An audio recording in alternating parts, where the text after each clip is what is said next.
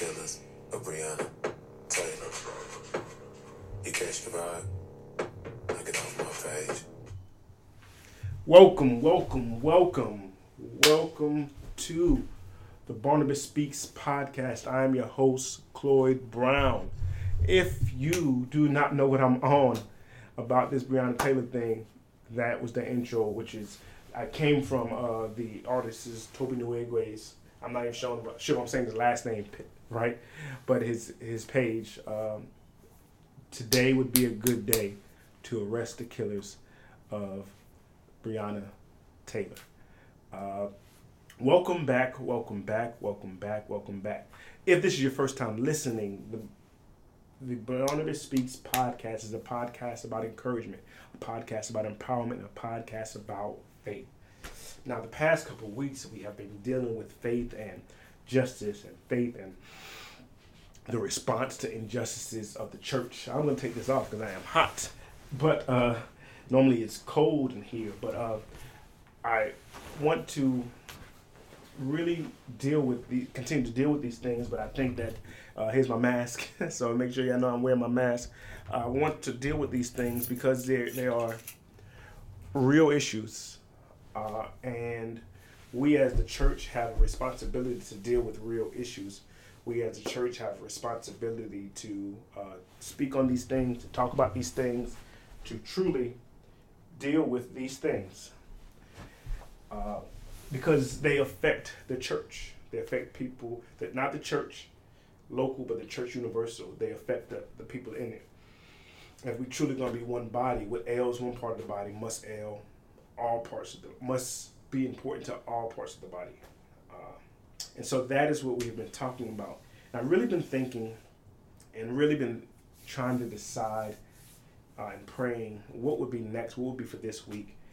And really, I I've been really concerned about God's will, concerned about which we talked about last week, concerned about how we approach the things that are important to us, but as pertains to God's will.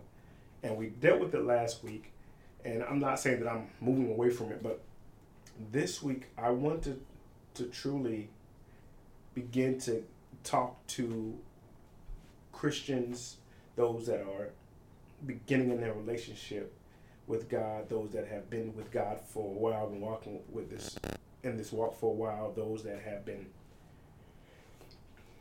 tried and true, those that have been in church for a while, and you are still seeking how to grow in your relationship with God. And how do you balance growing in relationship with God with the the troubles and the trials and the tribulations that are going on. Oftentimes, if we took the church to truly be the body of Christ, sometimes it feels like the the church is not as involved, the church is not as concerned with some of the things that are going on. And so if you take the church to be the body of Christ, you would begin to believe that the church that you that the church does not care, that the church is not concerned so that must mean that Christ is not concerned. And what we must, one, stop doing is allowing ourselves as the church to be compartmentalized, to think that our only mission is what we do between the four walls on Sundays and what we do, uh, what we preach from the pulpit. And while we do need to be community focused sometimes, because we have to speak about the community from the pulpit, but more so, people will know you by your fruit. We knew who Jesus was by his fruit. That what made people draw to Jesus is not just what he was speaking. If you think about it, he would he would perform something, he would do a miracle, he would do something to help the the the,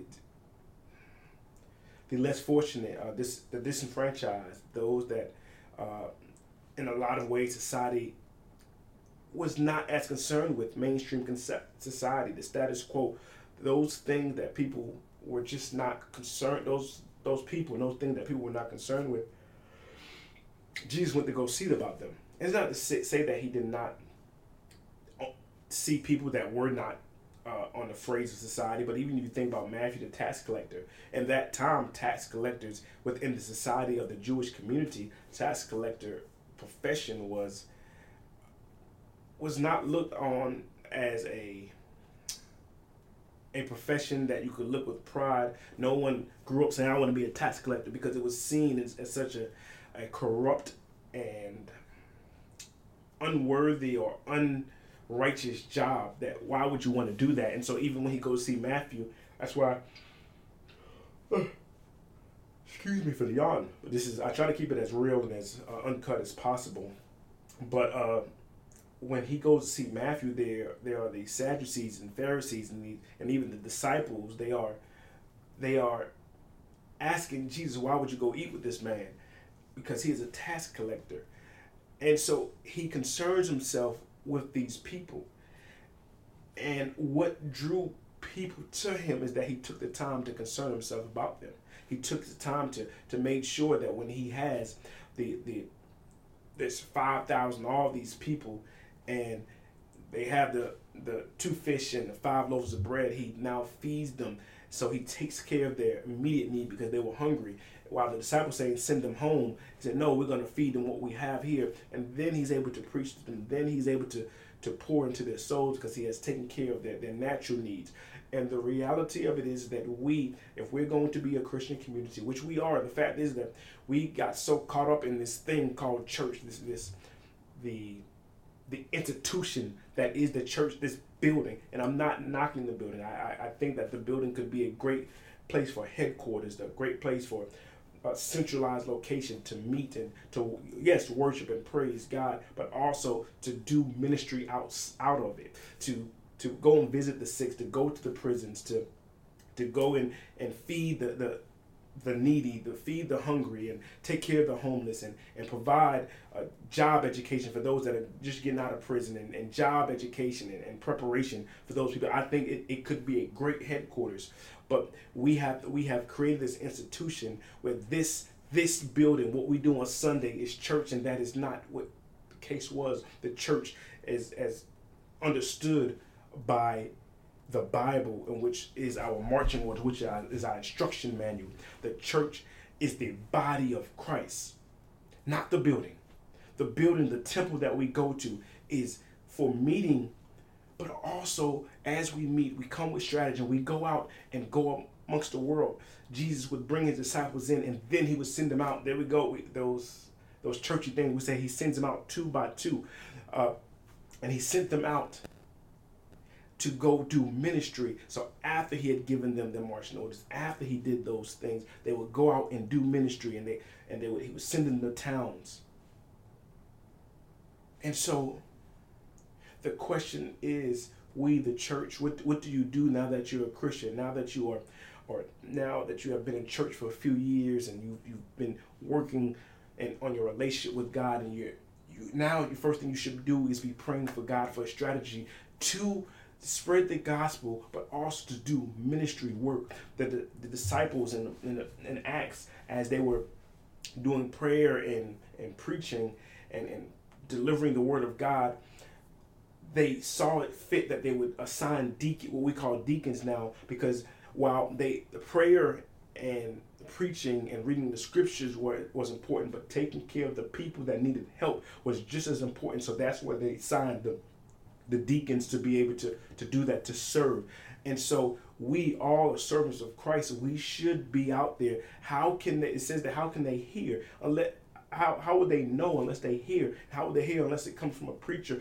But yes, we're all preachers of the gospel. We all have the mandate to spread the gospel in every form and every every fashion. If you are going to work and people don't know, I'm not saying that you have to broadcast that you're a Christian, but they don't know that they haven't that you have an alternative method to the, the hell that they're going through. If, if you are walking in, in, in down the street and you are doing everything, you, you protest and you do all those things, but you are not concern, concerning yourself with the issues of the community that's around you, to be able to feed them, to be able to, to pour into them, to be able to, for them to be able to see your fruit to which you draw people in.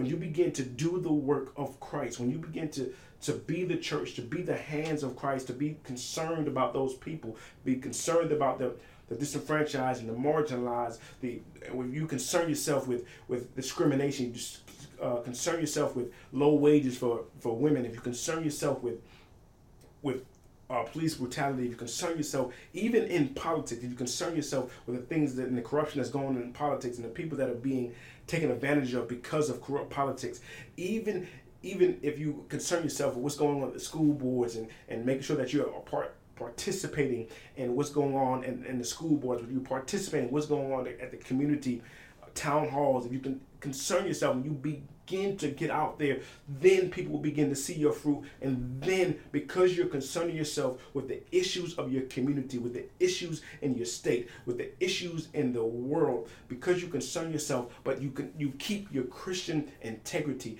you keep your your, your Christ-like integrity, you continue to to stand on your ground, not stand your ground. I, I don't like that phrase because it would all means, but you can continue to stand on your faith and you continue to do those things, then people will begin to see your fruit that even in the midst of, of all this you kept your integrity. What, what people said about what god said about Job and all of this he has not sinned against me. You, you even though you enticed me against him he has not sinned. He has not cursed me as you would said. And even his his wife comes up. All of this and you still keep your integrity. The fact is that with that is that that becomes a testament. We read about Job's faith because of not because of how loud that he preached, not because of how how how he was at church every Sunday, not because not even the testament that God gave about him about how righteous he was. What made him righteous is that he stood in faith and that no matter what happened, he kept his integrity. The challenge is that we compartmentalize who we are. I, I feel like I was on a roll. We compartmentalize who we are as Christians. We compartmentalize our lives, and this is for Sunday and, and maybe midweek service. And this is how we are on our job, and we're ruthless and, and we have no integrity. And this is how we are when we vote, and the only thing we care about is money, money, money, money, money. And this is how we are when we, amongst our, just the, the, the boys, if you will. This is how we are when we're just with the, the our girlfriends. This is how we are and we do not concern ourselves with the issues that are surrounding us. And we do not touch the people with Christ. There is a there's a story is an account in the Bible where Jesus finds himself at a well and he meets this Samaritan woman. And by all accounts, the children of Israel did not encounter or they did not interact with the with the Samaritans. There was a divide, if you will, amongst these people between the Samaritans and the Jewish people, the Israelites. And so there was a divide. You did not intermingle. You did not talk. You, in fact, that is what the woman said that the world was like, you shouldn't even be talking to me. But why are you? But th- then this man came to see about her. What she says is her his her account for him when she spreads the word. It was not how great he preached, but he told me all about myself. And in telling her all about herself, he never judged. He just said that is not the case. And it drew at the more they had a conversation, the more that he didn't treat her like a leper, the more that he didn't treat her with, for what she had been guilty of, the more she was drawn into him. What are you drawing people in? My challenge a lot of times in the church is that we hold non Christians or people that we consider to be non Christians, non believers, to the standards of the Bible and we judge them and we hold them accountable and we say, well, this is why you're wrong. But most times, they know that they're wrong. They know that this is if, if they're if they're seeking Christ. Now, some of them may not feel that they're wrong, but you hold them to those standards. But if you like your brother or sister, you hold them to no standard. You have grace and mercy for all their fallings, all their failings, and this, this, and that. But when you don't like someone or they're outside of what you consider to be outside of the will of God, you hold them to these standards, never offering them a chance of that same grace and that same mercy that God gave you. But when Jesus sees this woman, he does not take the time to tear her down for what she's done. He actually does not even say anything that she's done wrong until she opens up to him. Like, I have no husband. You're right in saying that. And the man you're with now is not your husband. But uh, up until then, he is only offering her something that he knows she needs. He says, Give me a drink of water. And she says that you have, like, like, who are you to come and ask me for a drink of water? He says that, he says to her, if you knew who it was that was speaking to you, you would ask me for a drink, and I would give you a drink that where you would never be thirsty again. You are walking around, we as Christians, we are walking around with the bread and the water of life. And we spend so much time trying to tear down people that do not look like us, that do not sound like us, that do not move the way that we we we move. Because they're not Republican, they don't believe like we are, because they're not Democrat, they don't believe the way that we we believe, because they they don't live in the same neighborhood as us, because they have a different kind of job, because they may have uh, sold drugs before, because they've done this this this that and the other. We won't even encounter them and we literally, we, our profession and our confession is that we have within us the water that will cause them to never be thirsty again. It is my, if I said that I had a theology, if I had a, a belief, it is my belief that every person on this earth, I'm talking about believer and non believer alike, I'm talking about agnostic and atheist. I'm talking about Jewish or Christian. I mean, every person, my belief is that everyone is seeking God, even if they do not know it. My belief is that because our soul comes from God, and our, our soul longs to be whole again. And some people are seeking, some people while they're seeking, they're seeking it in riches, but they're not going to get enriched. They seek it in, in alcohol, they seek it in drugs, they seek it in women, they seek it in men and relationships, they seek it in, in, in, in power. But the, the soul is always seeking and chasing after Christ because it longs to be whole. We stopped being whole at the fall, the fall in the garden. When, when Adam and Eve ate that forbidden fruit, we stopped being whole and the soul seeks and longs to be whole again. This is, I'm okay standing on this island by myself. This is what I believe. And it's, it, and it seeks to be whole. And I believe that for every person, that's what they're seeking. I'm not saying that every, I am not uh, in the universalist camp where I believe that every everybody is saved, with, whether they accept uh, Christ or not, or they confess. I, that's not my belief. I believe that that salvation comes through confession. That you confess that Jesus Christ is Lord. I believe that that is what it means to be a Christian. So that is that is my belief. But my but my at the core, the foundation of everyone, the soul longs to be whole and is seeking Christ. The challenge is, is that we have to identify that it is Christ that they're seeking, and most of us don't understand that we're not identifying that Christ is what we need. And so Jesus comes to this person, comes to this woman, realizing that she's thirsty and she doesn't even realize it. She is thirsty. She is she at the core of her soul. She is tired of living the way that she's living. Even even if she she has not yet acknowledged it. We don't know anything about her afterwards.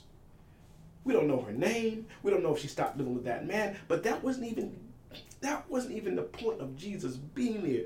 He knew that she needed something that he had. And if you know that you have something that, that, that somebody needs, that someone is seeking, but you are holding it hostage because you say that you have to live this way or you have to be that way for me to give it to you. You'll never get that opportunity. They're not going to look like you. They're not going to sound like you. Yes, you're going to, the, the real reality, if you have the gospel, you should be open to giving it to anybody. You should be open to giving it to the the person that you, the disenfranchised person, the person in the projects, because you think that because they, they dress a certain way and they live a certain way, that they, they, they're not thirsty for their soul to be whole. So you avoid them and you stereotype them. And automatically you, you make assumptions about them. Automatic. And our bias, our racial bias, our gender bias, our uh, uh, uh, sexual preference bias. All of those are keeping us from giving them what they need. Let's let's walk it a little bit. Let's walk it back some, okay? So we know, we should know that women in the workplace are unfairly disadvantaged. And what they need is an ally. If you are a, a, a Christ man, I'm speaking specifically to the men. If you are a Christ man, I told you we're going to deal with these things because I'm, I'm studying and reading for the purpose of being able to attack the things that are dealing that are that are suffering in the body. And so if we if as the Christ man are going to be able to affect change in this person's life, you must first address what's what's physically ailing them.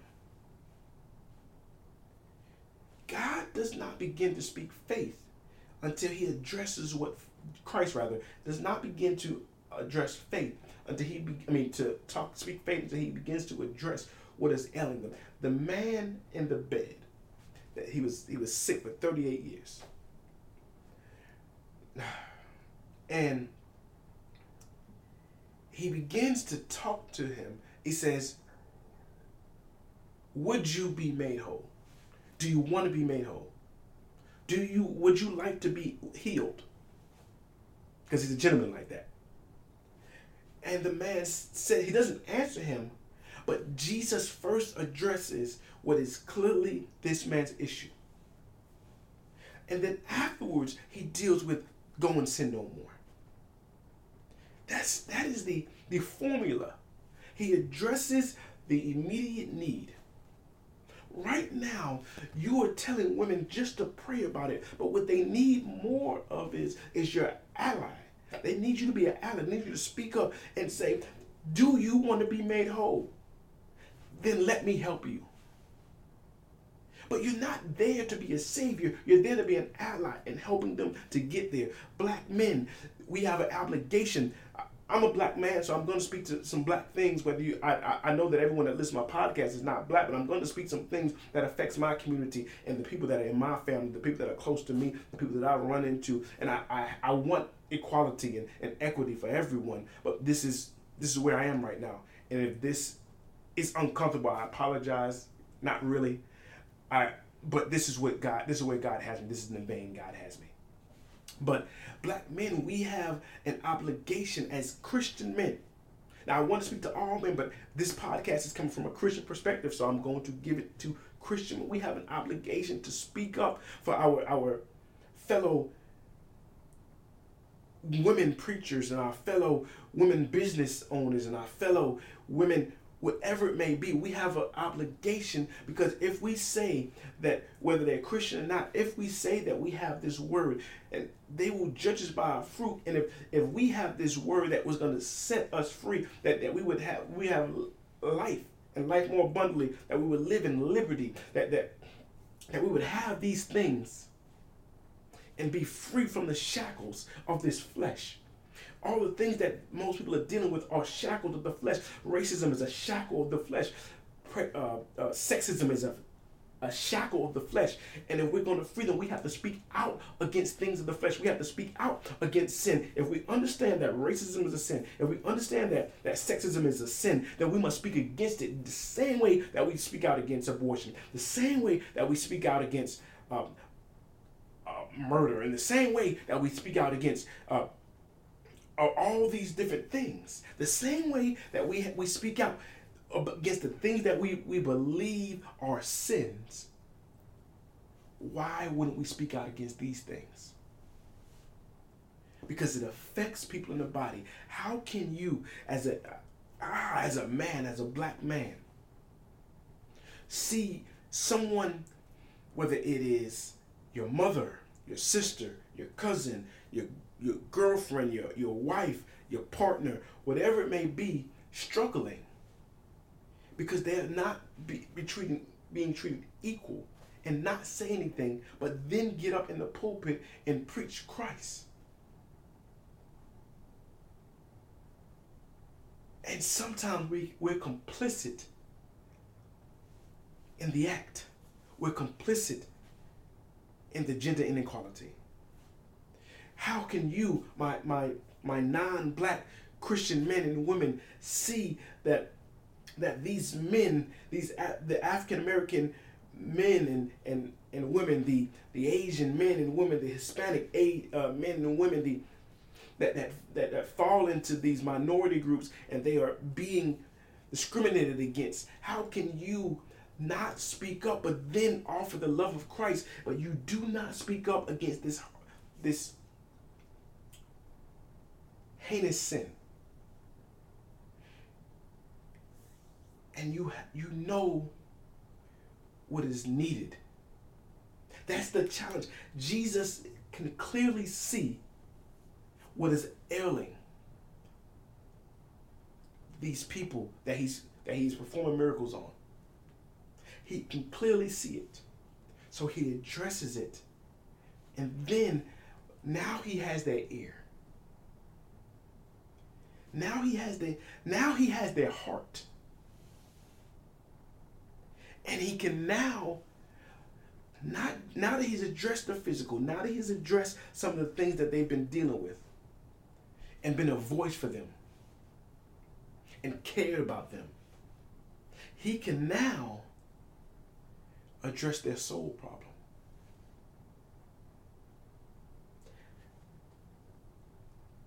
He can now address their soul problem. When he tells Matthew to come, when he tells Peter to come, when he tells Paul to come, when he tells uh, uh, John to come, when he tells James to come, they are not perfect. They still have flesh issues.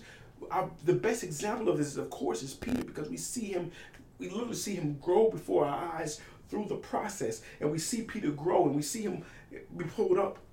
But we have to stop not calling people, not letting people serve, and not do this. You need to sit down, this, doing that, because Peter struggled all the way through the rest of Jesus. And when Jesus comes back, he speaks to Peter not as a man that failed him. He says, Peter, do you love me?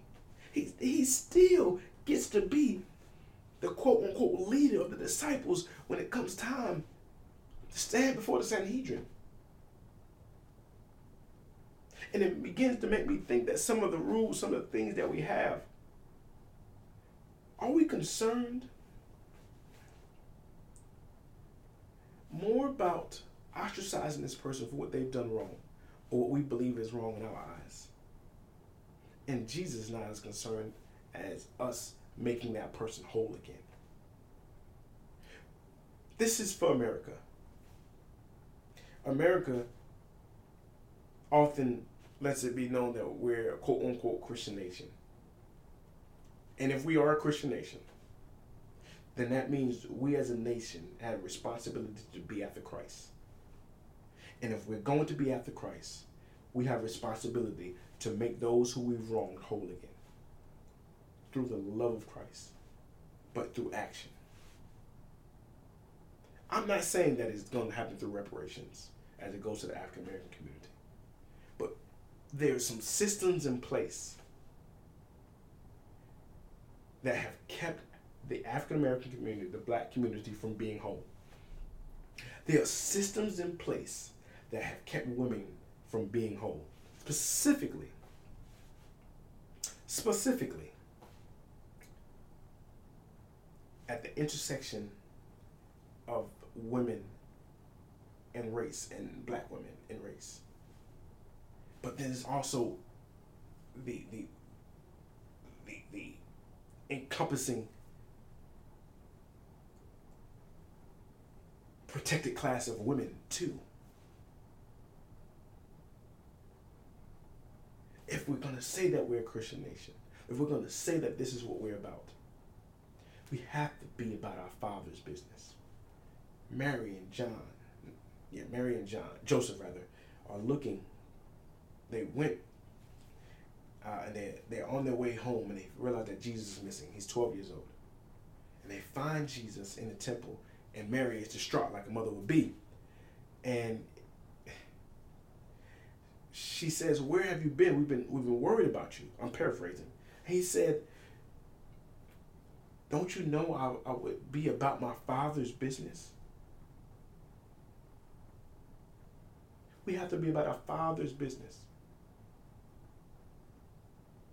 And we have responsibility to make those that we, we have responsibility to make people to help through because we are the body of Christ. We have a work to do to to make sure people have the avenue and the gateway to be made whole. Now that doesn't mean that everyone that you that you seek to help is going to walk through those doors, but you have to at least offer them the help to be made whole.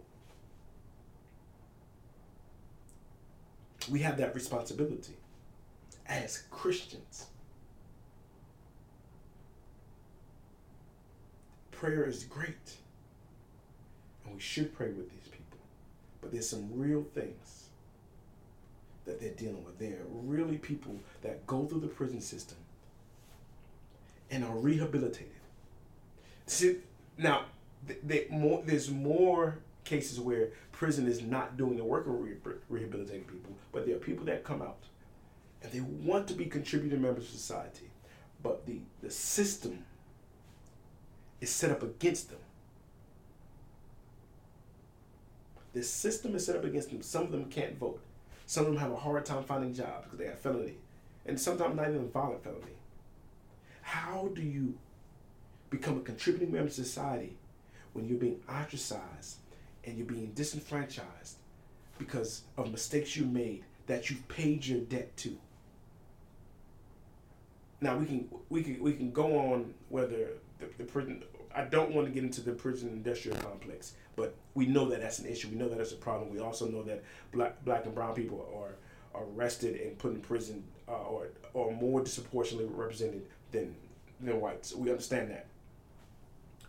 But beside that point, they how are they to be contributing members to society when they've paid their debt for their crime? It is just as if you got a speeding ticket and you paid your fine, you paid your debt for breaking the law. If you if and the other side, if you uh if you got a if you got a, your license suspended and you took the U not the UI class defensive driving class and you paid your fine you and if you waited for as long as you could you got your license reinstated you now have your license back, but then even though you have your license they won't let you buy a car, you have the money you have the credit but they won't let you buy a car oh your license has been suspended before. Then the license itself holds no value if you cannot drive. Thank you, Holy Spirit, for that analogy.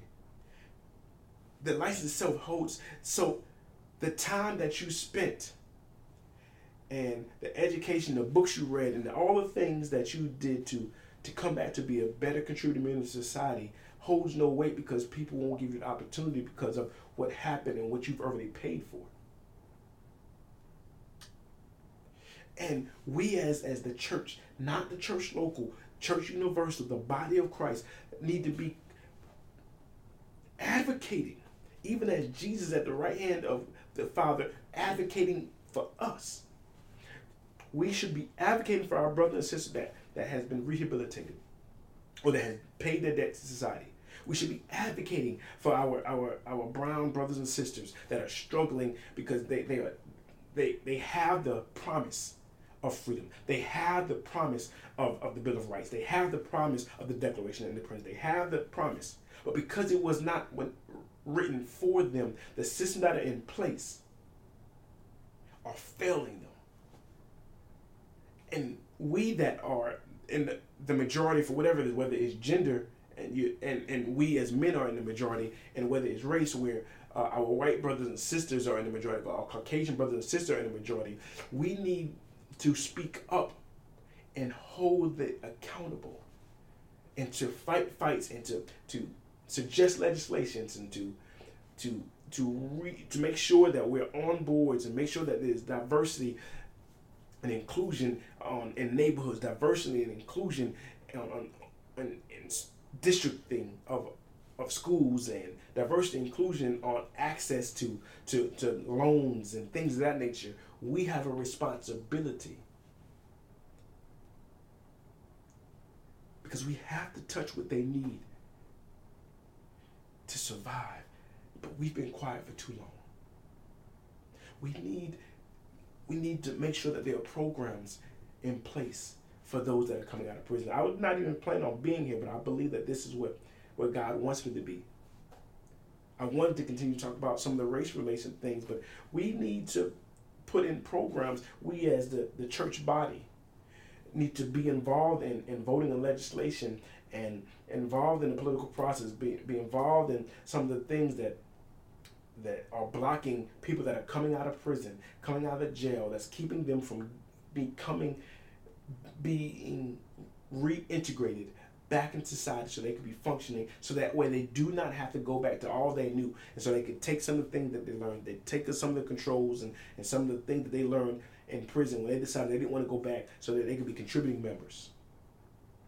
That may mean that we do need to create more jobs that may mean that we do need to create more programs. I know Pastor uh, Bishop T.D. Jakes has a whole program where they're, they, they're actually going through a program where they graduate and they're, they're, they're given access. These are people that are, are released from prison uh, and they're given access. We need to be working on expungement programs, expungement programs of people's records so that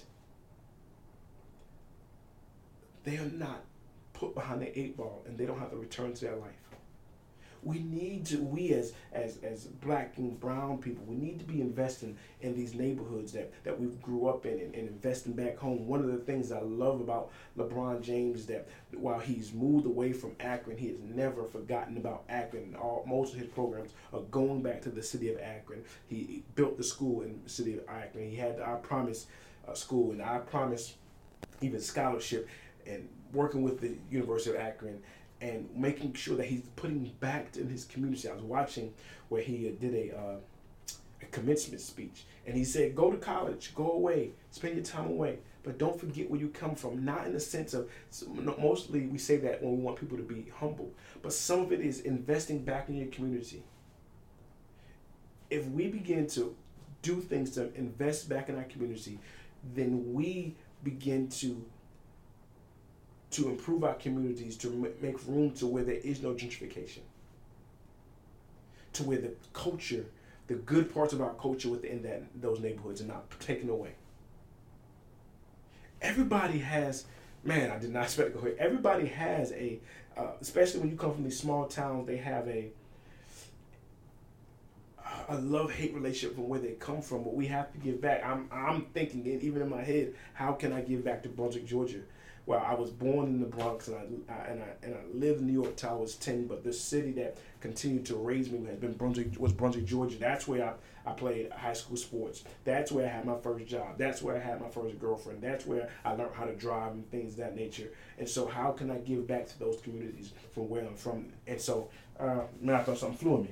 Uh, how can uh, how can I begin to do those things? And so I have to begin to think about this. My wife is uh, from Colombia, and and how can we begin to invest back into our neighborhoods? And if we can't, if we're not doing that, but neighborhoods where people look like us, and we're pouring back into it, and to reinvest into where that that while it may not be everything that we want it to be, that we're helping it to be what we believe it should be. I know it feels like I'm all over the place, but we have a responsibility. We have responsibility to our communities.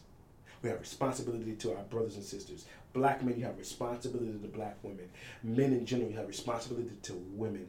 Uh, my white brothers and sisters in Christ, you have responsibility to your brown and black brothers and sisters in Christ. We have the, the water that would help people not thirst again. But they're so beaten down, they're so torn down. They don't even want to hear about that because you're not addressing what they need. Because even after you've, you've, you've introduced them to Christ, they still have to go out and live. And if you introduce them to Christ and not give them tools, not give them assistance, not give them guidance, they're going to blame your negligence, not on you, but on God. Because you mismanaged the gift, you mismanaged the assignment. We have a responsibility. And I guess this is be Christian responsibility part two. But we have a responsibility. This may continue to be a series. We have a responsibility to address those needs. I don't know. I don't have all the answers. I'm not saying that is that I have everything. And this is just my viewpoint. I, I'm open to other viewpoints, and I'm open even if you listen to this and you would like to give me a different viewpoint. You would have to have a discussion on podcast, we can do it. But I believe that we have responsibility, and I don't. I need to do some more research on prisons and and the uh, the post prison life because it, it's pressed on my spirit. But we have responsibility. And if we're going to be the church, the, the church building that we go to can't just be about what we just worship and praise. But it should also be a place where we plan and strategize how to be to improve our communities. The churches, specifically the black churches, to be cornerstones of neighborhoods and communities. And we have to get back to that. That was where plans were had. That is where town hall meetings were had. That's where school board elections and, and the the the preparing and the nurturing and the uh, grooming for people to run for political offices happened. That's where voter registration happened. Because the church was concerned about the community. The church, universal, should be concerned about community. And if the church universal is concerned about community, that flows down into the local church and they're concerned about community. In the South, there's a church in every corner. In every corner, and you go to the projects, you go to the hood, you go to wherever you go to the black and brown community, there's a church on every corner. And those have to be the meeting spots. Those have to be people that are pumping back into those communities. We have responsibility. The church is more the church building should be more than a, just a, a center of worship. The church building should be headquarters for planning and improving the community. This church should be the headquarters for the community improvement movement. Let's get back to it. God bless you. God love you. And remember, never let your independence rob you from dependence on God. God bless you.